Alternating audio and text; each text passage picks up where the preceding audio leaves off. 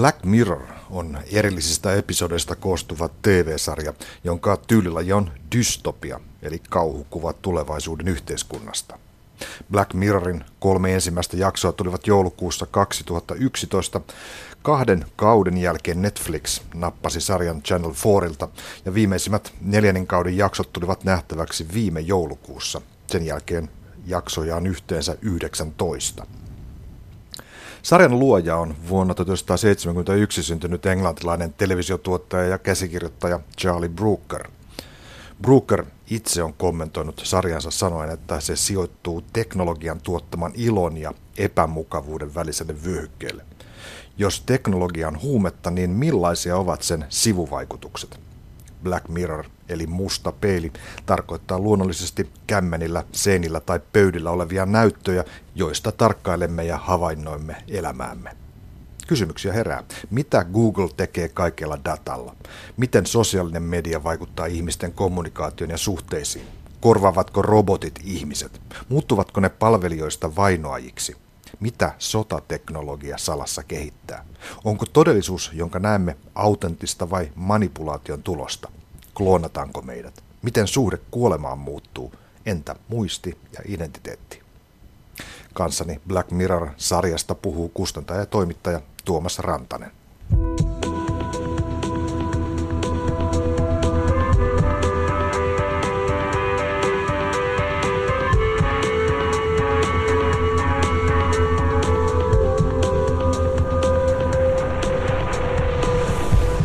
Tuomas Rantanen, tervetuloa Television Tiiliskiviin. Kiitos, kiitos.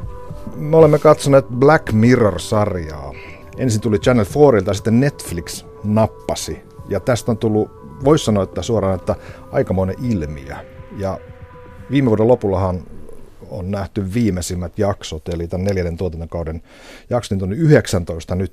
Mikä tässä kolahtaa, Tuomas Rantanen? Olisit sanonut jotenkin niin kuin muutamassa lauseessa sen.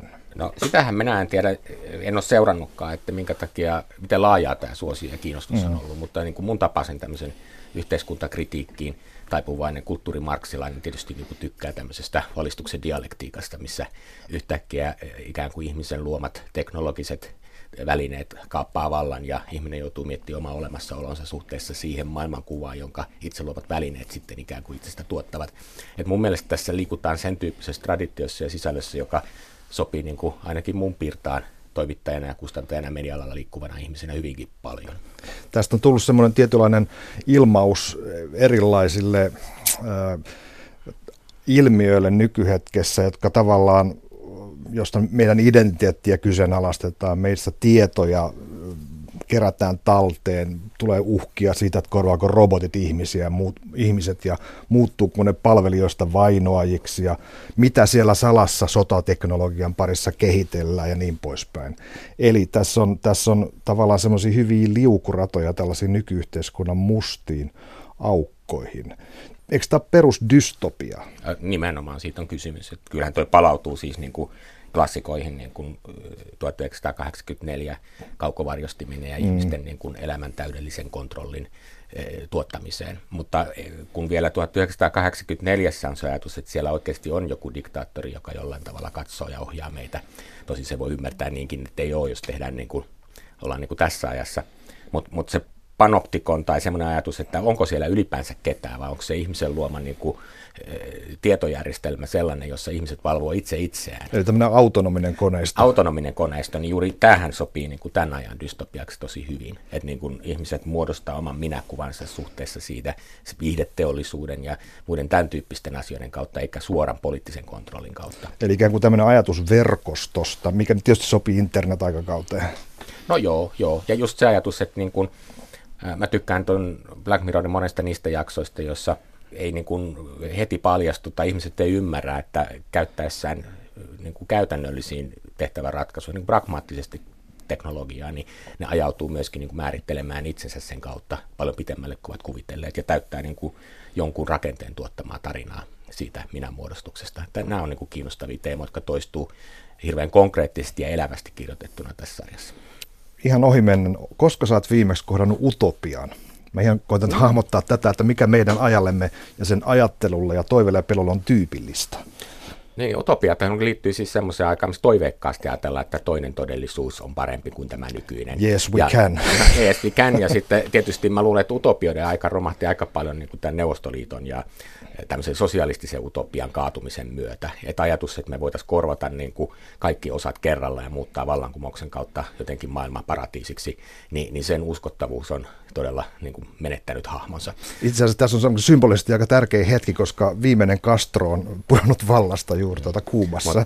Mut, kyllä, ja just, just jotenkin tähän tyyliin. Mutta sitten täytyy muistuttaa, että niin kuin jo jo tota, uusmarksilaiset tai kulttuurimarksilaiset silloin aikana, Horkheimerit ja Adornot ja muut, niin mietti sitä, että niin yhteiskuntaa pitää kritisoida sen niin olemassa olevilla kriteereillä, niillä arvoilla, että miten ne toteutuu, mitä luvataan.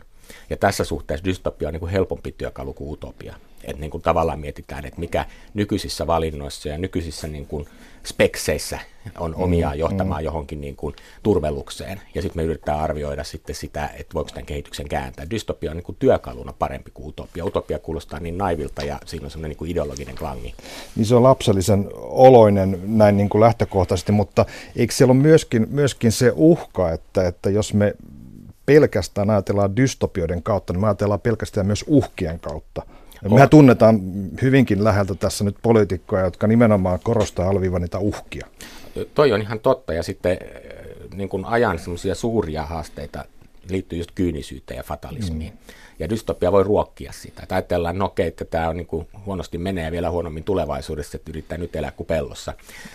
Tätä ajattelua taas sitten poliitikko minusta tai kansan kiihottaja tai valistaja, mitä se nyt sanotaan, niin kyllä protestoi. mutta mä niin kuin tulkitsen tämän Black Mirrorin juuri siksi kauhean ansiokkaaksi sarjaksi, että sen niin kuin pohjaväre ei ole syvädystooppinen tai ei ole niin kuin pessimistinen, vaan niin kuin kertoessaan näitä tarinoita hiukan ilkikurisenkin sävyyn, niin se varoittaa niistä mm. mahdollisista kehityslinjoista, jotka kätkeytyy vaikka niin kuin Facebookiin tai Tinderiin tai mitä milloinkin tässä kuvataan. Et niin jokainen yksittäinen asia kuvaa siis jonkinlaista niin kuin tietoteknologista tai mediaan liittyvää niin kuin olemassa olevaa asiaa ja esittää se kärjistettynä, mihin se voi johtaa, jos me emme havahdu tähän asiaan. Ja, ja tämä on viisasta. Ja mun mielestä se on myös niin kuin poliittisesti edistyksellistä ja valistuksellista, ei kyynistä. Yhtään arvottamatta, mitä on puhunut Ranskan presidentti Emmanuel Macron, mutta tuli vain mieleen, että hän on ainoa viime aikojen poliitikoista, joka on, joka on saanut läpi jonkinlaista utopista tai positiivista viestiä, rakentavaa viestiä tietyllä tavalla. No jossain määrin, kyllähän nyt rakentaa, mm. miten toi nyt sitten pitäisi ottaa, että niin kuin, Trumpit ja muut, että niin kuin, onko ne utopioita vai dystopioita vai mitä ne rakentaa, kun luva, luvataan ummet ja lammet. Ja tietysti Macron on persoonana ja poliittisella profiililta erilainen hahmo.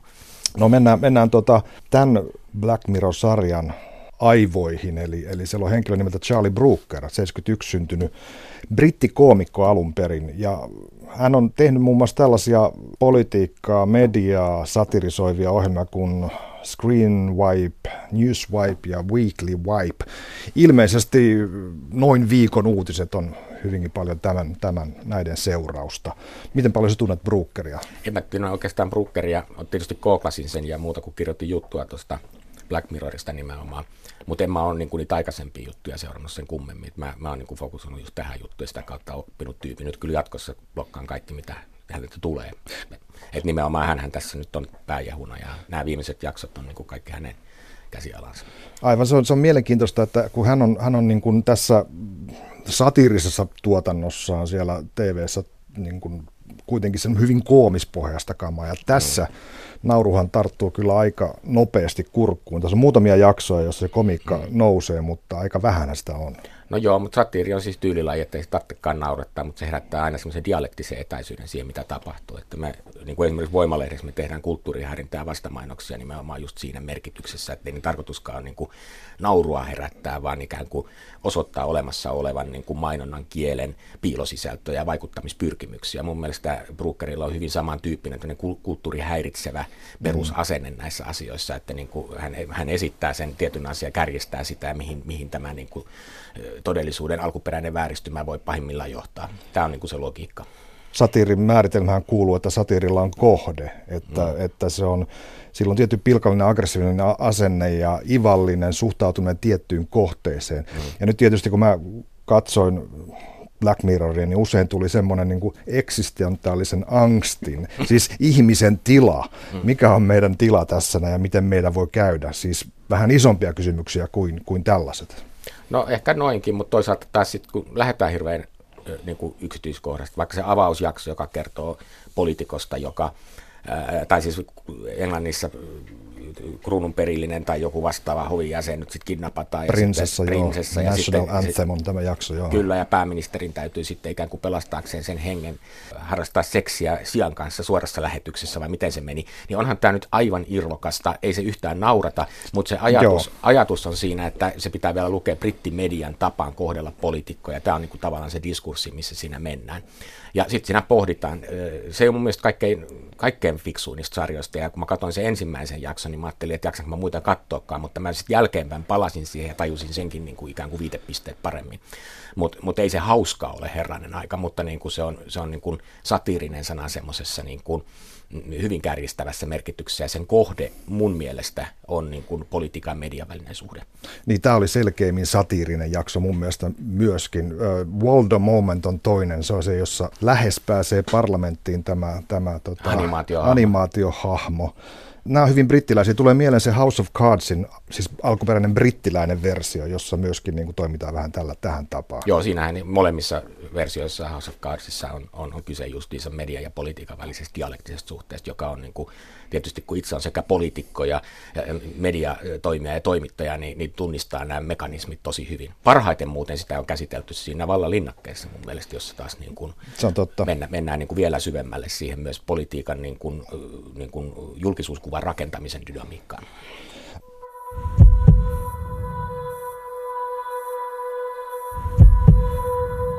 Mennään vähän tuonne vielä kauemmas taustalle, Tuomas Rantanen. Jos näet sä tämmöisiä yhteyksiä, mitä mä koitin miettiä, että, että, että vaikkapa tällaiset allegoriat, keskiajan moraliteetit ja, ja tota, jossa hyveet ja paheet on personoituna. Kaikki tämmöiset seitsemään kuoleman syntiin liittyvät tarinat tai tota, erilaiset kuvitukset.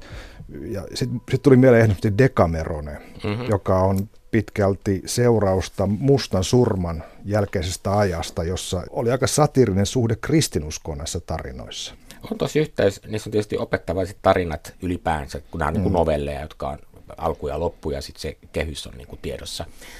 Kyllä toi Degamoreno varmaan tuolta löytyy, mutta kyllä mä niin kuin vielä kauempaa hakisin sen niin kuin ihan raamatullisesta kuviosta, siis ajatus siitä tiedon puusta ja siitä niin kuin, niin kuin tavallaan, että tieto lisää tuskaa ja, ja niin kuin, ö, tieto karkaa käsistä ja ä, niin kuin paratiisin niin kuin, tämmöinen niin kuin olemus paljastuu. Vähän niin kuin Matrixissa, että yhtäkkiä niin kuin ihmiset huomaa, että se elämä, mitä me edettiin, niin se onkin jotain, niin kuin, niin kuin luomiskertomuksessa tajutaan siis se juttu, että sitten yhtäkkiä alkaa genitaalit näyttää synniltä, kun niin kuin syödään sitä tiedonpuusta. Ja tajutaan, että maailma onkin erinäköinen kuin me kuviteltiin siinä paratiisissa. Sehän on niin kuin Matrixissa toistuu. Mm-hmm. Ja mun mm. mielestä niin kuin hirveän suuressa osassa Eh, just tämän lajityypin teoksia. Myös Black Mirror käyttää sitä koko ajan niin kuin rakenteena, että niin kuin tämä helpolta tuntuva todellisuus, tämä missä nyt sitten vaikka, jos miettii tämä Facebook-jakso, missä annetaan pisteitä kaikista sosiaalista kohtaamisista, ne tallentuu koneeseen lisää sun omaa rankkeerauspistettä, jolla sä saat alennuksia lentolipuista tai helpommin asunnon, niin, niin tämähän on siis lumetta. Koko ajan se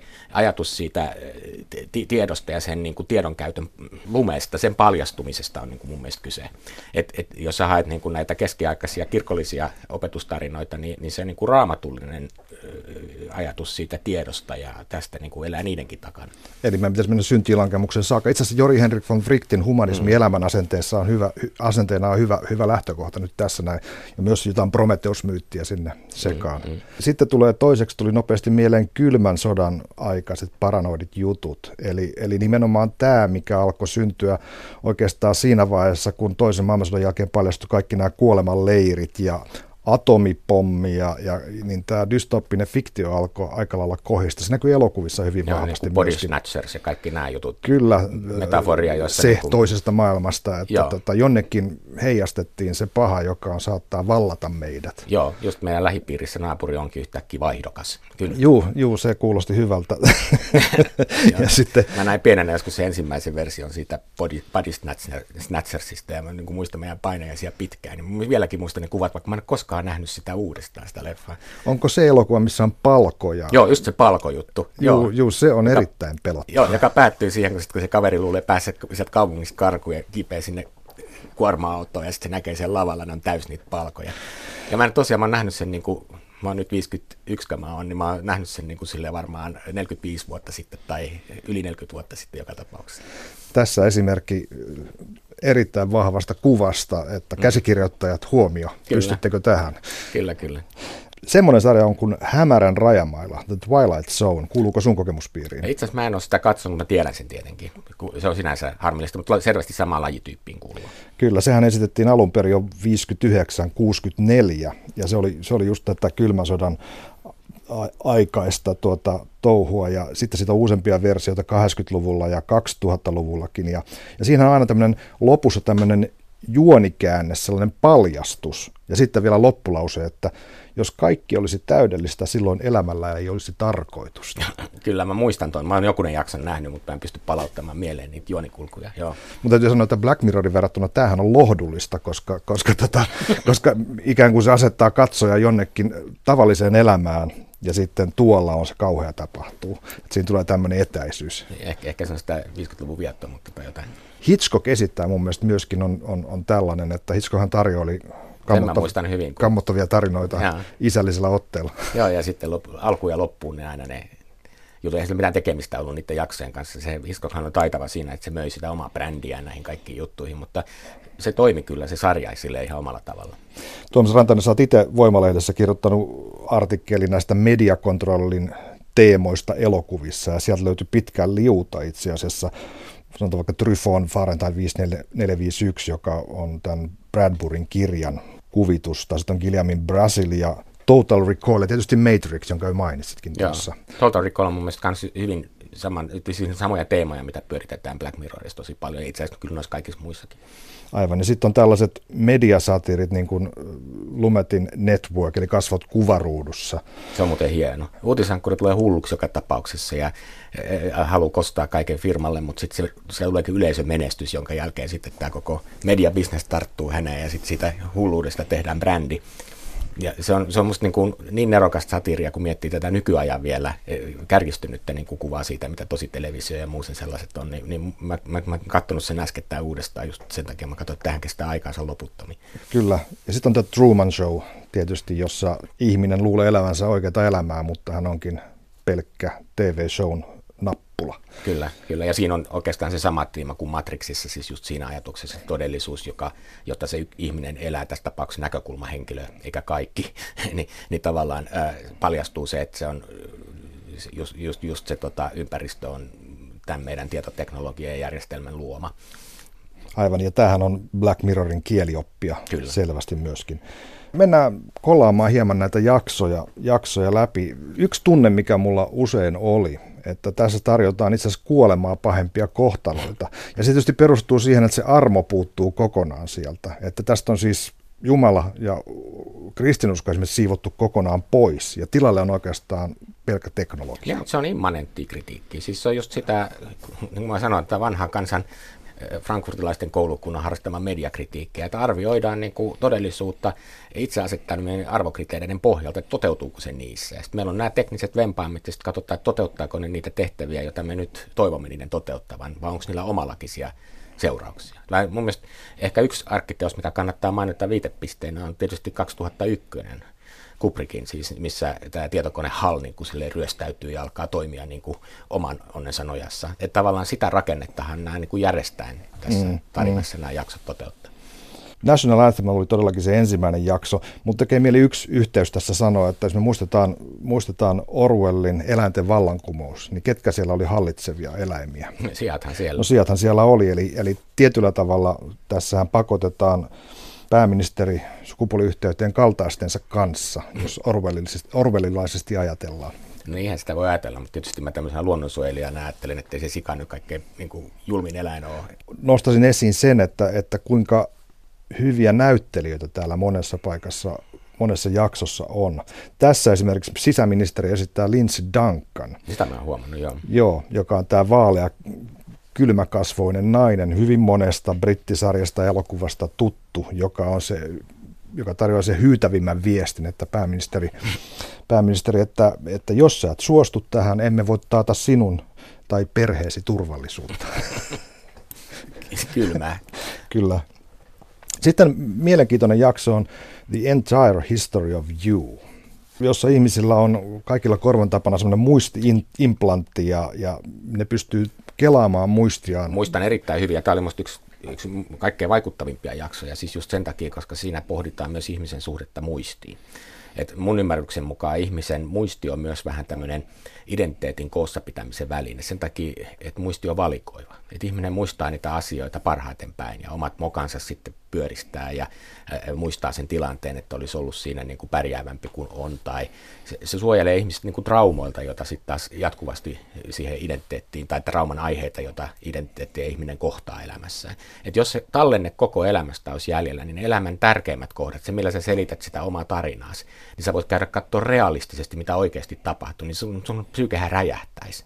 Et tässä siinä käsitellään mun mielestä enemmän vielä niin kuin vallankäytön ja vallan, niin kuin toisen ihmisen hallinnan näkökulmasta, mutta siinä sivutaan niin kuin tämmöistä aivan, aivan fundamenttia, perustavaa laatua oleva asia, että miten ihminen niin kuin suhteuttaa itsensä identiteettinsä oman, omiin kokemuksiinsa. Ja ne kokemukset tosiaan, se muistin välitys on aivan oleellinen tekijä. Se, että sä pystyt tosiaan pikakelaamalla minkä tahansa elämän tärkein kohdan, sen kun sä kohtaat tulevan puolison ensimmäisen kerran, niin se, se miten sä muistat sen tilanteen, niin sillä on tarkoitus, että sä muistat sen väärin. ja sitten kun sä näet sen realistisesti, niin, niin sitten se, se niin kuin rikkoo sun tarinan itsestäsi. Mun, mun mielestä se sarja on aivan nerokas siis filosofisessa mielessä, vaikka siinä se draama perustuu pikkasen eri tyyppiin, eri asiaan kuin mitä mä kuvasin. Siinä on hieno illallispöytäkohtaus, jossa yksi kaveri, lesokaveri siellä pöydän päässä selittää, että, joo, että hän oli, hänellä oli tämmöinen tilanne, että hänellä oli tuota, halukas nainen yläkerrassa hän olisi voinut mennä harrastaa seksiä sen kanssa, mutta hän mieluummin sitten kuitenkin tota, istui tässä pöydän päässä ja katteli muistista tota, vanhoja kohtia, jossa hän entisiä poki, entisien pokien kanssa on tota, harrastanut seksiä. Mm. Et se oli paljon mielenkiintoisempaa. Mutta tietysti tämä, että tallentaa vaikka tämä pyörii hirveän usein just näiden seksikysymystenkin äärellä, vaikka se ei ole mun mielestä aina se pääpointti, mutta se tekee tietysti jollain lailla näihin niin kuin oman nyanssinsa. Mutta onhan meillä nytkin ollut oikeudenkäyntejä, missä niin kuin ihmiset on salakuvanneet omia seksikohtauksia ja sitten niin kuin jakaneet niitä muille. Tämähän on ihan suoraa se, se niin kuin todellisuutta, mitä tuossa kyseisessä jaksossa kuvataan, että ihmiset niin kuin pystyy sen niin kuin oman hyvin henkilökohtaisen intimin kokemuksensa myös jakamaan, jos se on nauhoitettavissa helposti tai kaikkein helpoiten niin kuin tuossa Black Mirrorin hommassa, missä riitti mikrosiro aivoihin, jolloin se kuvan ja äänen tallentaminen tapahtuu ihan suoraan ilman apuvälineitä. Tästä mun tulee mieleen kaksikin tahoa kahdessa suurvallassa, nimittäin Venäjällä mun käsittääkseni autoilijat käyttää hyvin paljon tätä dashboard-kameraa, Joo. eli koilaudalla kameraa, jotta, jotta koska ei luoteta poliisiin tai miliisiin tai viranomaisiin, niin pystytään todistamaan, että miten on tapahtunut tämän kameran kautta. Kyllä. Ja toisaalta taas Jenkeissä poliisien kamerat, jolta viime aikoina on nähty, että miten, miten ikävästi on suhtautunut esimerkiksi mustiin ihmisiin. Kyllä, kyllä. Se on, ja, ja nämä on kiinnostavia, koska niiden niin kuin, alkuperäinen tarkoitus on tietysti palvella niin kuin, julkista etua tämän poliisin kysymyksissä ja jossain määrin myöskin yhteistäkin etua. Silloin jos tulee kolareita, että niin kuin se, joka oikeasti on syypää, joutuu siitä vastuuseen, mutta ennen kaikkea siinä tietysti ihmiset suojaa sitä omaa etuaan. Mm. Mut, mutta niin kuin, siinä on omat vaaransa, että joka paikalla olevat kamerat niin kuin sillä ei myös mahdollistaa yhteiskunnallisen kontrollin ja ihmisten liikkumisen seurannan sellaisella tavalla, jolla on ei-toivottuja oheisvaikutuksia. Mutta, mutta tuohon nähden on vielä pikkasen eroa siihen, että jos sä kaiken intiimin historiankin saat ikään kuin tallennettua ja historioit, että sitten joudut elämään tavallaan niiden tallenteiden kanssa ja sitten tallenteen ja muistin välinen dialogi on sitten niin kuin oma tarinansa, joka mun mielestä ainakin mulla heräsi tuossa jaksossa ja herätti tosi pitkään ajatuksia. Niin tästä tässä mennään sinne ihmissuhdetasolle ja voidaan kelata sillä pariskunnan kesken, että miksi sinä sanoit tuolle naiselle tuolla hetkellä tuolla tavalla. Niin, mutta toki on vielä pinnallista, jos ajatellaan, siinä on just tämä mustasukkaisuusteemahan tuossa niin raaman päällä on aika lailla ja just ajatus, kuka oli kenenkin kanssa ja katsotaanpa nauhalta, olitko vai etkä. Mutta niin kun mä mietin sitä, että miten ihminen sen itse muistaa sen elämänsä. Että se, mm, just, tämän, mm. just tämä identiteetti kokemuksen ja muistin ja ää, niin kuin minäkuvan välinen niin kuin proseduuri on tuossa, mitä sivutaan hyvin kiinnostavalla tavalla. Niin, koska se minäkuvahan luhistuu, jos, jos on mahdollisuus tota, ikään kuin korjata se hetkessä. No tai, niin. Joo. Joo, kyllä. Ja, et niin kuin, ja, ja just, just, koska muisti ei ole mikään ää, tietokone. Ihmisen muisti on niin psykologinen apparaatti. Evoluution tuotos. Evoluution Estää tuotos. aivojen ylikuumentumisen. Estää sen ja sitten niin kuin just me, ne nähdään koko ajan maailman niin kuin yksinkertaisempana ja helpompana, koska me hajottaisiin, jos meidän pitäisi niin kuin, ä, aloittaa aina tyhjältä pöydältä.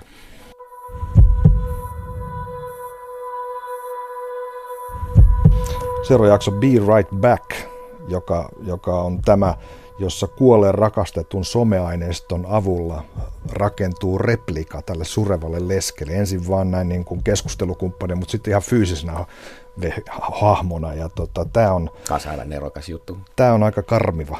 Se on karmiva. Mua, musta se pikkasen, mä häiritsi se loppu, kun se oikeasti tulee sitten se robottinakin vielä se hahmo, koska mun mielestä riittää jo pelkkä se simuloitu hahmo.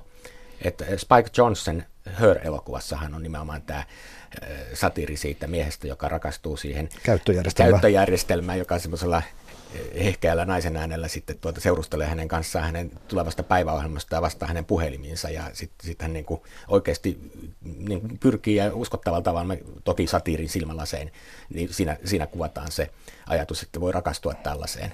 Ja, ja nyt kun mennään tähän Black Mirrorin jaksoon, niin mun mielestä se on niin kuin kaikkein tehokkaimmilla ja vahvimmillaan just siinä ajatuksessa, että meidän niin kuin persona pystytään rekonstruoimaan aika pitkälti meidän muistijäljistä, mm. tai niistä jäljistä, joita meistä niin kuin internet-historian perusteella, meidän lähettämistä sähköposteista, meidän tekemistä Facebook-päivityksistä, meidän sinne kuvaamista aineistoista, Joo. niin, niin on ihan mahdollista rakentaa semmoinen jo tänä päivänä tietokone, tietoälyinen niin kuin, ohjelma, joka jatkaa sitä keskustelua ihan samalla tavalla kuin itse kukin meistä olisi aikanaan tehnyt. Semmoinen small talk-tasoinen vastine, joka niin kuin toimii tämmöisellä keskustelutasolla. No small, miksei niin kuin meikäläisen höpinät kulttuurimarksismistakin, niin kyllähän nekin sieltä varmasti arkistosta Myös löytyy. syvällistä kulttuurikeskustelua.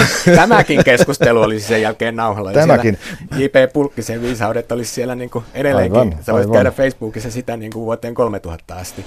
Mutta sitten, sitten kun mennään sinne, sinne yksityiskohtaisemmalle tasolle ja niin kuin intiimin kohtaus, kohtaamiseen, niin tota, tämä on hauska kohtaus ja hauska ja hauska, mutta kun nämä yrittävät sitten lemmiskellä mm. ja, ja sitten mies sanoo, tämä replikamies, että sukupuolivasteesta ei ole taltioitu tietoja. eli, eli siellä on alueita, jotka, jotka on ikään kuin ei, ei, ei some todellisuudessa tulee esiin. Jolloin, Tämä, tämä, tämä on semmoista erittäin nerokasta. Ja tietysti voi olla, että joistakin ihmisistä on myös tätä vastetta, jolloin tietysti hänen, heidän replikoimissa tässä asiassa on niin kuin helpompaa. Mutta mun on pakko kertoa juttu. Mä olin viime kesänä tuota teatteriesityksessä tai esitystaideteoksessa, missä, missä pointtina oli mm, se on tota Vauhaus-niminen ryhmä, joka oli tehnyt Kiasma-teatterin semmoisen jutun, missä kaikkien ihmisten Facebook-historia oli jollain lailla niin kuin ihan pinnallisesti, mutta kumminkin, että meidän täytyy kirjoittaa sinne itsemme Facebook-tunnuksilla. Mm. Ja sitten siinä esityksen kuluessa, kun meidät ensiksi on ryhmäytetty, niin, niin sitten lopussa meidän pitää kuvitella tilanne, missä me ollaan kaikki kuoltu tai kukin itse, itse, itsensä kanssa kohtaa tämän. Ja sitten arvotaan, että kuka saa lukea muistosanoina sen viimeisen Facebook-päivityksen, mikä kullakin oli. Ja tehdä rituaalisen niin kuin jäähyväisteon siinä samalla. Ja vaikka tämä oli niin kuin pinnallinen ja tämmöinen, ei mene kovin syvälle tässä itse asiassa, niin kyllä se silti riipas. Et siinä vaiheessa, kun mä kuvittelin itse kuolleen, niin ne muut muistelee mua lukemalla sitä mun viimeistä Facebook-päivitystä, joka on tietenkin aivan älytön kaiken lisäksi. Mutta mut niin jollain lailla se tulee lähelle just tätä asiaa, tätä Black Mirrorin jaksoa, se tuli mulle mieleen siinä esityksen kuluessa. Et tietyllä tavalla juuri se Facebook ja, ja some ja internet-historia meistä niin elää paljon pitempään kuin me itse. Niin ja, ja kun se konteksti muuttuu, niin jonkun sanomisen painokkuus muuttuu myöskin Totta kai. yllättäen. No, nimenomaan, ja sitten se tosiaan elää ihan omaa elämäänsä. Otan sitten semmoinen jakso kuin White Bear. Se on tämmöinen, niin kuin itse asiassa sinä kirjoitit, reality-viihteen ja rangaistusjärjestelmien järjestelmien yhdistäminen. No sehän siinä on kyseessä, kyllä se reality-viihdettä nimenomaan parodioi, ja sitten myöskin, myöskin tiettyjä sellaisia asioita, jotka on vaikkapa mm, moralismi ja julkisuusrangaistus jossain merkityksessä, mitä se sitten tarkoittaakaan. Niin tässä on kyseessä semmoinen se story, jossa nainen herää eikä tiedä kuka on tai missä on, ja sitten hän alkaa juosta etsimässä ihmisiä, jotka jotenkin auttaisi häntä, ja kaikki ihmiset kuvaa häntä kännyköillä, ja siitä seuraa ajojahti, missä hän lopuksi päättyy teatterinäyttämölle. Ja, ja se on tämmöinen kauhuelokuvan ja splatterin niin kuin tuota, kuvastoa käyttäviä jaksoja, se hirveän tehokkaasti ohjattu ja leikattu, siis se toimii niin kuin tämmöisenä niin kuin splatter-tribuuttinakin jollakin lailla, että kyllä. on kyllä ihan, ihan ollut hauskaa tekijöillä sitä tehdessä. Mutta hänen, hänelle ikävästi, että hän joutuu toistamaan sen joka päivä uudelleen. Hänet, hänet tota, nukutetaan ja muisti pyhitään pois, koska hän on, hän on siis karmean rikoksen aikanaan tehnyt, niin tämä ikään kuin toimii rangaistuksena. Tässä on niin Sisyfos ja Danten helvetti, niin kyllä, kyllä kaikki tämmöiset rakennettu siihen niin kuin struktuuriksi alle, että kyllä, kyllä juuri näin. Mutta tämähän tuo myös esiin sen tietyn dystopioihin liittyvän ö, ominaisuuden, minkä mä huomaan aina kun vaimoni katson, kanssa katsoo jotain dystopia juttua, niin hän on vähän, että ei taas tätä. Että, Onko että, siinä jotain sukupuolispesifiä? Munkaan vaimo ei tykkää noista. Siinä, siinä on jotain sellaista, että ihmiset eivät esiinny kokonaisina ristiriitaisina olentoina, Joo, vaan kyllä. ne on siivottu niin kuin tietyn ominsaisuuden kantajaksi, tietyn tunnetilan mm. kantajiksi. Ja jos, jos he ovat ikään kuin Blade Runner-tyylisessä kaupungissa, he ovat synkkiä ja, ja kohtalon, kohtalonsa kasvoiltaan näyttäviä, jotenkin sellaisia vailla iloa ja ristiriitaisia tunteita. Joo, mä tunnistan tuon kyllä ihan sama keskustelu käyty meillä. No niin.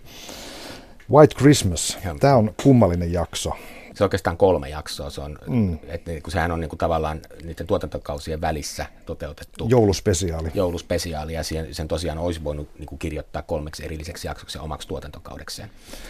Erityisen hank- herkullista mun mielestä tässä on se, että, että John Hamm, eli Mad Menistä tuttu Don Draper esittää, esittää tällaista mukavaa veijeriä, joka, joka haluaa aluksi vain niin juttu seuraa toiselle miehelle lumi, lumi, lumisella aukilla vaan olevassa mökissä, mutta hän paljastuu sitten kuulustelijaksi, joka yrittää saada toisen tunnustamaan tekemänsä rikoksen. Ja nyt tässä on, tässä on sellainen, mistä Charlie Brooker tuntuu ty- tykkäävän kovasti erilaista tämmöistä implanteista ja sitten myöskin identiteetin siirtämisestä toiseen paikkaan. Kyllä. Onko tämä jotain todellisuutta. Tämä on, tämä on tällaista skifimpää elementtiä. Niin, ja mulle tulee mieleen aina, siis tähän toistuu monissa jaksoissa niin kuin tässä, että niin kuin tietoisuus siirretään niin kuin sähköiseen muotoon tai johonkin sellaiseen muotoon, että ihmiseltä katoaa ruumis. Että niin kuin sä vaan niin kuin voit katsoa ympärillä, mitä susta jää, kun sulla jää vaan se tietoisuus ja ehkä niin kuin sä voit katsoa tätä maailmaa. Tähän tulee, Roald Dahlilla on muuten yksi tämmöinen novelli, missä niin kuin, ö, ö, ihmisiltä pelastetaan vaan aivot ja silmä. Mm. Ja sitten se ei pysty kommunikoimaankaan ulos, mutta se pystyy näkemään siinä. Ja sitten vähän tätä samaa vissiin on siinä kylmässä lasaruksessakin. Ei kun se ei nähnyt ulospäin. Mutta Dennis Potterin Dennis jutussa. Potterin jutussa. Mutta joka tapauksessa tämä ajatus, että niin kuin meidän niin kuin tietoisuus olisi jossain meidän niin kuin fyysisen, fyysisen olemuksen ulkopuolella tai niin kuin hyvin riisutussa fyysisessä, eli pelkissä aivoissa, niin tähän toistuu. Ja tätä tuossa pyöritetään yhtenä ulottuvuutena siinä sarjassa. Tämähän on tällainen analogia painajaiselle, että saat fyysisesti makaat sängyssä ja nukut, mutta tota, mm. toisella kulkee sun henkeisi ja kokee kaikenlaisia kummallisia asioita. Kyllä, kyllä. Ja, mutta et sitten tavallaan tässä on sellainen kiinnostava ajatus niin kuin kuolemattomuudesta, ja sehän mm. toistuu siinä Junipero-jaksossa kanssa, missä, missä niin kuin nämä naiset seikkailee diskomaailmassa tai tämmöisessä biletysympäristössä ja sitten osoittautuu, että itse asiassa ne on vanhainkodissa kuolevia ihmisiä. Toinen taisi olla jo kuollut siinä vaiheessa, mutta että heidän tietoisuutensa jatkaa elämää jossain niin kuin, tietoteknologisesti luodussa paratiisissa. Mutta se White Christmas, se kolmeosainen juttu, niin se yksi osa koskee just tätä siirtämistä, siirtämistä niin kuin omaa tietoisuutta tai oman tietoisuuden kopiota siinä tapauksessa niin kuin tämmöiseen palvelimeen, mutta, mm. mutta tämä on vaikea kuvata tässä kertoessa just sen takia, kun siinä on kolme päällekkäistä juonta yksi niistä tarinoista hän kertoo sitä, että miten tämä kundi saa tämmöistä deittailuapua niin kuin e, e, etäohjattuna sillä lailla, että siinä on taas se implantti päässä, että hänen sosiaalinen kanssakäymisensä niin kuin, kuuluu... Niin kuin, siellä on, on avusteista. Joo, joo siellä on niin kuin tämmöinen personal trainer, joka kertoo, että millä lailla tuo naisen pokaminen on kaikkein helpointa. Ja sitten se päättyy katastrofiin, kun nämä näkee sitten, mitä sitten oikeasti tapahtuu, ja sieltä ei mene ihan niin kuin oli suunniteltu. Tämä oli se yksi, yksi juonen taso. Ja sitten se toinen oli tämä, missä, missä tämän yhden naisen rakentaa itsestään tämmöisen palvelin, palvelijakokonaisuuden sinne ei-fyysiseen tietotekniikkatodellisuuteen. Ja sitten on kolmas, mikä äh, liittyy tähän kehyskertomukseen, ja sehän on hurja siinä tämä idea, joka on mun mielestä aivan valtava, valtavan äh, nerokas, liittyy taas tähän katseen, niin kun, äh, että on tämä implantti päässä, että sun kaikki katsominen tapahtuu että sitä voi manipuloida. Ja tässä tapauksessa on mahdollista laittaa siihen tämä bannaus, eli että jos joku ei pidä jostakin ihmisestä, niin yksinkertaisesti sen näköpiiristä voi sulkea tämän ihmisen. Että se näkyy vain valkoinen aukko siinä kohtaa. Kun... Esimerkki siitä on se, se kaveri, joka on, on joutunut eroon tai josta tämä vaimonsa on eronnut tai tyttöystävä on eronnut ja sille se on pannut tämän blok, blokkauksen tai bannauksen, tota, ja jolloin, joka tarkoittaa sitä, että, että tämä mies ei pysty näkemään sitä vaimoa. Se pystyy näke, näkemään vain semmoiset hahmottomat ääriviivat, ja keskustelu ei, dialogi ei käy, eikä Joo, muutenkaan. ja, ja, ja, ja tämä on minusta nerokasta, ja, ja sitten se myöhemmin ja, laventuu vielä siihen, että niin kun julkisella puolella voidaan tehdä niin semmoinen semmoinen rangaistus, että mm. kukaan ei näe sitä ihmistä oikein. Se voidaan sulkea yhteisön ulkopuolella niin kuin merkitsemällä hänet vaikka seksuaalirikolliseksi tai rikolliseksi ylipäänsä. Ja se yksi rangaistuksen muoto on se, että sä et voi ikinä niin kuin käydä sosiaalista vuorovaikutusta muun kanssa. Että muut kaikki näkee siinä omassa näköpiirissään. Se on se varoitusvalon, että niin kuin tuolta tulee se rikollinen. Ja sen kanssa ei voi puhua.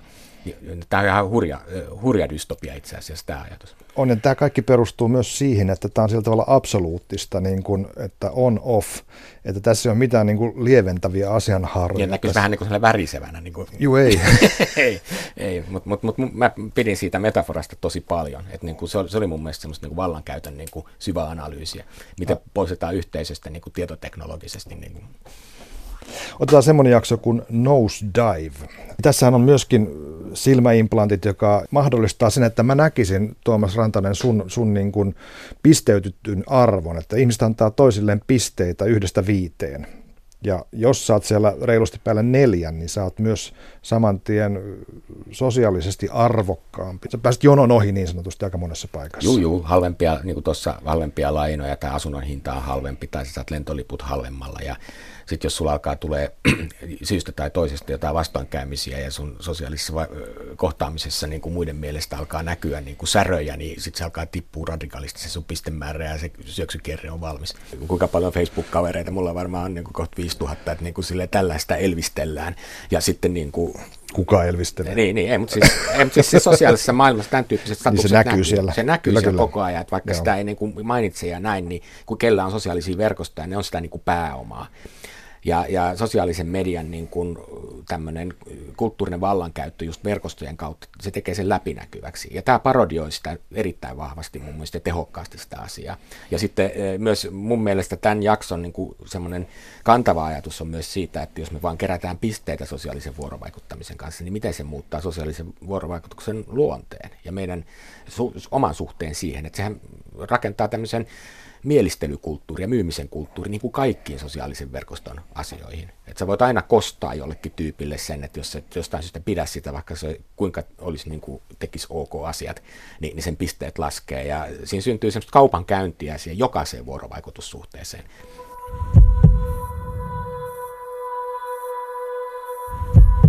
Yksi näistä mun mielestä Black Mirrorin dystopia-genreen liittyvistä ongelmista on se, että niin kuin mä mainitsin, että ihmiset on tietynlaisia. Ne myöskään ei tunne skeptisismiä näitä laitteitaan kohtaan. Mm. Et ne on aika niin kuin, ne menee niin kuin, kuin juna niiden kanssa. Me tiedetään, että, että meidän elämässä me, se, se, se ahdistus meidän su, niin kuin omasta suhteesta vehkeisiin ja näihin älypuhelimiin ja muihin on jatkuvasti olemassa. Se on jatkuvasti mm. puheissa mutta täällä se ei ole. No niin, tietysti tietenkin se on erittäin vahvasti tämän jakson kirjoittajien niin kuin maailmassa se on, siihen otetaan etäisyyttä ja varaamaan, mihin mekin kuvitellaan ottavamme. Me edustetaan varmaan molemmat semmoista sukupolvea, että me ei olla niin kuin kännykkä kädessä tietenkään synnytty eikä, eikä tähän tietoteknologian virran keskelle. Mutta meidän lapset on jo huomattavasti enemmän ja niiden lapset tulee olemaan vielä enemmän. Tämä on niinku tämä dystopian niinku karmaseva puoli. Tuomas Rantanen huolissaan lapsista. Niin, no, kyllä, omistani ja ma, niiden mahdollisista lapsista. Et, mutta oikeasti siinä tulee siis sen tyyppisiä kuvioita, että se suhde tämmöisiin välineisiin ja siihen viestintävirtaan, jossa ollaan, niin on tietenkin, meillä on enemmän välineitä ottaa etäisyyttä, kun me ollaan niinku toisenlaisen niinku tiedonvälityskulttuurin niinku kasvattamia. Mm. En mä silti sano, että nämä, tämän ajan ihmiset olisivat jotenkin niinku sokeampia, mutta niinku ne on kuitenkin siinä flowssa, ne hallitsee sen paremmin, mutta toisaalta sen etäisyyden ottaminen johtamiseen on niin kuin vähemmän työkaluja sitten. Men Against Fire. Tämä on, liittyy sotaan ja viholliskuviin ja myös lisättyyn todellisuuteen, mikä on ihan mielenkiintoista. Kun panee Pokemonit rinnalla, niin tässä on vähän toisenlaista. Hetkinen, oliko tämä se jakso, missä ne sotilailla oli se implantti, Kyllä. joka vääristi niiden ihmisten, joita ne, okei, tässä oli siis kyse miehitysvallasta ja he näki kaikki nämä ihmiset, joita he valvo siellä, siviilit, niin kuin semmoisina niin kuin hirviöinä. Tämmöisinä niin kuin zombe, zombin kaltaisina. Zombien kaltaisina, eikä ymmärtänyt niiden puheesta ollenkaan. Ja sitten tässä voi tietysti juonipaljastuksia tehdä, mutta niin kuin takana oleva niin kuin ajatus on se mun mielestä se, mitä mä nyt sen sanoisin, mä pidin sitä tosi paljon just sen takia, koska kaikki sotilaskoulutus ja muu, niin pyrkii siihen, että ihmiset voi tehdä niin kuin luonnolle vastaisia tekoja ja ampua toisia ihmisiä, niin silloin täytyy tehdä se mahdollisimman mekaaniseksi se tapahtuma ja häivyttää mm. se uhrien inhimillisyys. Ja tässä oli niin kuin oikastu se sotilaskoulutuksen niin kuin lähtökohdat tietoteknologisesti tosi hyvin. Että silloin kun ne epäinhimillistetään ne kohteet eh, tietoteknologisesti, niin me ei koulutuksessa nähdä niin paljon vaivaa ikään kuin kyllästää sotilaat sillä propagandalla, että ne on tosi kauheita ne kaikki ihmiset, jotka on teitä vastassa. Vaikka Tämä... hirveän usein on ihan tavallisia samanlaisia ihmisiä kuin ne itsekin. Selvää säästöä. Selvää säästöä, mutta että myöskin se ajatus, että se, niin kuin, se kirjoitettu taitavasti se jakso, että se selviää meille vasta niin kuin matkan varrella, että ei ne olekaan zombeja, vaan ne on oikeasti niin kuin ihan tavallisia, tavallisia niin kuin ihmisiä, jotka elää miehitysvallan keskellä. Ne sotilaat ei olekaan pelastamassa ihmiskuntaa zombeilta, vaan ne on niin kuin listimässä tavallisia ihmisiä. Se on, se on musta ihan mahtava suorastaan. Siinä oli hieno jako, että, että kun nämä amerikkalaistyyliset sotilaat olivat siellä, siellä siinä maassa, jossa ne olivat, niin siellä oli mm. kahdenlaisia ihmisiä. Oli niitä, jotka ne suojelivat ja niitä, jotka he jahtasivat. Mm. Eli tyyliin balkanilainen tilanne, jossa on serbejä ja muslimeja tai joku vastaava, ja mm. toiset on demonisoituja. Mm, kyllä. Ja, ja se hauska piirre, että ne ihmiset, jotka suojelivat, joita he suojelivat, niin he puhuivat tanskaa. no sepä se, Sotilaspsykiatri, joka lopussa selvittää tätä asiaa, niin artikuloi juuri tämä, mitä sä kuvasit, että me sopeudumme parempi koulutus, parempi ehdollistaminen, helpompi ampua, kun tähtäimessä on mörkö. Ei, nimenomaan. Näinhän se on. Tämä on hirveän helppo tavoittaa mielestä, että vaikka toikin on, toikin on niin kuin semmoinen niin kärjistävä, että en usko, että toteutuu sellaisenaan, mutta sitten kun vähän aikaa rupeaa miettimään, että jos se olisi mahdollista, niin kyllä niin sotilaskoulutuksen kannattaisi tämmöinen liittää, että, että samalla kun se sun silmään laitettu tämmöinen tehoste, että sä pystyt näkemään vaikka pimeässä ja niin kuin sillä että niin kuin, eh, varmaan on kiusaus, että siinä, jos se olisi teknisesti mahdollista, että niin kuin kasvoja ei näkisi tai jotain, siis että, että, niin kuin, tai että siinä on jonkunlainen semmoinen niin kuin, elementti, joka niin kuin epäinhimillistää niitä kohteita. Koska mm. juuri se inhimillistä, ihmisen niin kuin sisäinen esto on kuitenkin se, että niin kuin lajitoveria ei lähtökohtaisesti pitäisi tappaa. Tässä tulee mieleen Irakin sota siinä vaiheessa, kun Saddamia sieltä poistettiin ja tapettiinkin, niin siinä tuli näitä ilmakuvia, joissa näytetään joku paikka, mitä juuri pommitetaan, ihmisiä juoksee siellä. Ja... Mm. Tulee aika lähelle tota, että niin kuin sodan teknologistaminen, että on paljon helpompi tappaa ihmisiä niin kuin painamalla nappia kuin puukolla tai liipasimella, niin kuin, että sä näet sen kasvot. Mutta silloin kun sä ammut niitä sieltä kaukaa, niin se muuttuu videopeliksi. Mä näin yhden ison taidenäyttelykokonaisuuden tässä taanoin, missä niin kuin nimenomaan rakennettiin koko sota, viestintäteknologia ja videopeli rinnastettiin. Ja silloin, jos sä ajattelet sitä videopelinä, sitä sodankäyntiä, niin sen eh, tietenkin on jotain ihan toista kuin se, että sä niin oikeasti näet ne häitä viettävät ihmiset, johon se ohjus osuu. USS Callister, tämä on tietyllä tavalla yksi mun suosikkijaksoja sen takia, että se on hauskimpia niistä. On se nyt aika karvas no, niin kuin lopputulemaltaan, mutta... Ja tähtien sota ystävänä niin kuin, Kyllä. Tämä, tämä niin kuin, nuorisokokemus tai mitä sanoisi aikanaan tähtien sodasta silloin, kun se tuli. Ei tähtien sodasta, anteeksi, vaan, vaan Star, Star Trek oikeastaan, joo. joo tässä on tämä... matka se oli siihen aikaan, joo. Klassinen... Mustavalkoiset telkkarista joskus klassinen komentosilta, jossa Captain Kirk-tyylinen kaveri Joo. ohjaa asioita ja teleportaatiota tapahtuu, sinne planeetalle mennään vähän. Joo, ei, ei sori, mä sotkin näin, siis molemmat on sukupolvikokemuksia, mutta se just se tota, avaruusmatka niin oli aivan omanlaisessa ja sen takia tämä on hohdokas sarja meillä ainakin. Tässä on kosto yhtenä elementtinä, että siellä on tietokonepelin kehittäjä kostaa sen, että häntä työyhteisössä kohdellaan kaltoin, niin hän on napannut näiden työkaverinsa DNAta ja kehittänyt sitten heistä, heistä tuota kopiot, ja, ja sitten siellä pelimaailmassa hän rääkkää heitä. Pikkasen se DNAn kanssa pelaaminen siinä tuntuu musta keinotekoiselta, mutta, mutta niin kuin se ajatushan on siinä, että tämmöinen niin kuin nörttihahmo, jolla on sosiaalisen vuorovaikutuksen haasteita itsellään, niin hän rakentaa itselleen aivan toisen persoonallisuuden tietokonepelimaailmassa, jossa sitten niin kuin käsittelee näitä ihmisiä, joiden kanssa hän ei pysty niin kuin luontevaan vuorovaikutukseen todellisessa elämässä. Et kyllä tässä niin kuin paljon tämmöisiä metaforisia tasoja on. Charlie Brooker on itse verrannut äh, tätä komentaja Dailyä, joka siellä rääkkää kollegoitaan diktaattori Kim Jong-uniin tai, tai sitten johonkin tällaiseen verkkoon menevään heppuun, joka alkaa siellä purkaa tunteitaan oikein kunnolla. Kyllä, näinhän se on. Ja sitten mä en ole mikään te- tämmöinen tietokonepeliharrastaja ja en ole juurikaan pelannut paitsi jotain jalkapallopeliä, mutta niin kuin, mä oon ymmärtänyt, jos paljon lukenut siitä, niin kyllähän ne ihmiset, jotka pelaa päiväkausia näitä roolipelityyppisiä taistelupelejä tai muita pelejä, niin kyllähän siinä niin kuin on kiehtovaa ja mielenkiintoista rakentaa myös omille hahmoille sellaisia ominaisuuksia, mitä itseltä puuttuu. Ja, ja sitten varsinkin, jos olet, niin kuin pelata just tämmöisillä niin kuin vähän alhaisillakin motiiveilla ja tehdä ilkeitä ihmisiä, väkivaltaisia ihmisiä ja niin kuin purkaa siis tämmöisiä niin kuin patoomia sitä mm. kautta. Ja siinä, siinä liikutaan vaarallisella vesillä, että siinä on niin kuin myöskin niin kuin ruokitaan oman sielun syyksissä olevia patologioita. Miten on Tuomas Rantanen, onko sulla tällaisia Black Mirror-tyylisiä visioita Suomen ongelmien ratkaisemiseksi?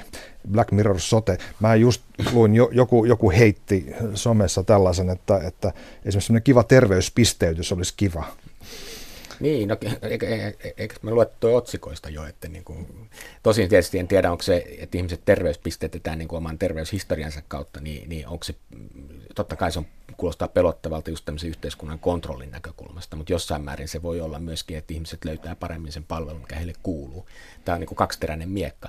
Tällä laillahan tämä tämmöinen fukolainen niin kuin tarkkailee rangaista yhteiskunta mm. etenee, että luokitellaan ihmiset tietyn tyyppisiksi eh, poikkeamin perusteella ja sitten eh, hyvinvointivaltion kontrollimekanismi perustuu siihen, että se tehdään siksi, että voidaan auttaa ihmisiä mahdollisimman hyvin, mutta se aina ikään kuin mahdollistaa sitten myös sen niin kuin kontrollin. Ja, ja sitten tähän soteen liittyen tietysti semmoinen dystopia on siis se, että kun tähän saakka sitä tekee niin kuin hyvinvointivaltion suojarakenteet tarkoituksessa auttaa ihmisiä, ainakin noin näin, näin sitä ajatellaan näin, se on ajan myötä muuttunut siihen, että se myös on säästön väline, mikä voi olla tietysti traagista. Ja sitten syntyy, että ketä kannattaa edes hoitaa. Tämä on niin kuin just tämän niin kuin yhteiskuntavetoisen sotejärjestelmän niin kuin takana oleva niin kuin pelottava dystopia. Ja kaikkein pisimmälle se menee siihen, että jos, jos, jos siellä tavallaan siinä panoptikonin keskellä olevassa kopissa ei ole edes tämä meidän yhteinen yhteiskunta, vaan siellä on ne yksityiset firmat, joiden niin kuin julkilausuttukin tavoite on ottaa itselle rahaa. Mm. Että tässä niin kuin yhtäkkiä hyvinvointivaltion hyvää tarkoittava kontrollikoneisto muuttuukin niin kuin yksityisten firmojen hallitsemaksi rahantekokoneeksi, niin, niin silloin me ollaan kyllä tosi haasteellisissa asioiden äärellä. Mitä sä ajattelet Tuomas lopuksi ihan dystopiasta, että kun sitä on usein ajateltu näin niin kuin esimerkiksi orvelilaisesti tai Orwellin esimerkin myötä, että se on, se on vastarinnan lajityyppi. Että siinä niin kuin kerrotaan, siinä paljastetaan, että, että mikä saattaa uhata meidän, meidän olemassaoloa ja se meidän vapautta, meidän autonomisuuttamme.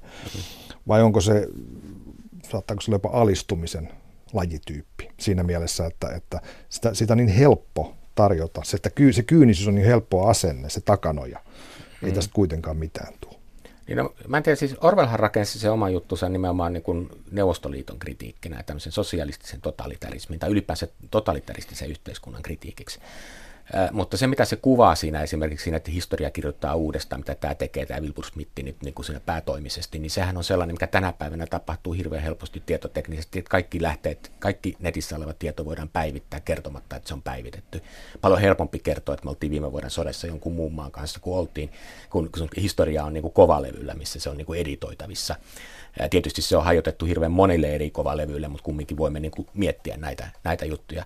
Mutta se, että Orwellin kirja oli siis totalitaarisen yhteiskunnan kritiikki, avoimesti totalitaarisen yhteiskunnan kritiikki, niin meidän pitää hypätä, ja tämä on se dystopia perinteen niin kuin uusi jakso, että meidän täytyy miettiä, miten tämmöisessä demokraattisessa, näennäisesti vapaassa yhteiskunnassa meidän luomat käytännöt, hallintokäytännöt, kontrollimekanismit elää oma elämänsä ja tuottaa totalitarismia, vaikka me kuvitellaan elämämme demokratiassa. Mm. Tämähän on se, niin kuin se kova ydin, että et ajatus siitä, että valistus itsessään on jollakin lailla tyranniaa tai että valistus on korruptoitunut ja demokratia on korruptoitunut. Et, et niin kuin totalitarismi ei ole se, mikä uhkaa demokratiaa, vaan se demokratian sisäisessä olemuksessa on totalitaarisia piirteitä, joita me emme pysty hallitsemaan. Tämä on niin kuin mun mielestä tämmöisen edistyksellisen dystopia-kirjallisuuden tai sarjojen tai elokuvien niin kuin juoni, ja tämä on musta kaikkein kirkkaimmillaan just tässä Black Mirror-sarjassa. Tuomas Rantanen, kiitos keskustelusta. Kiitos.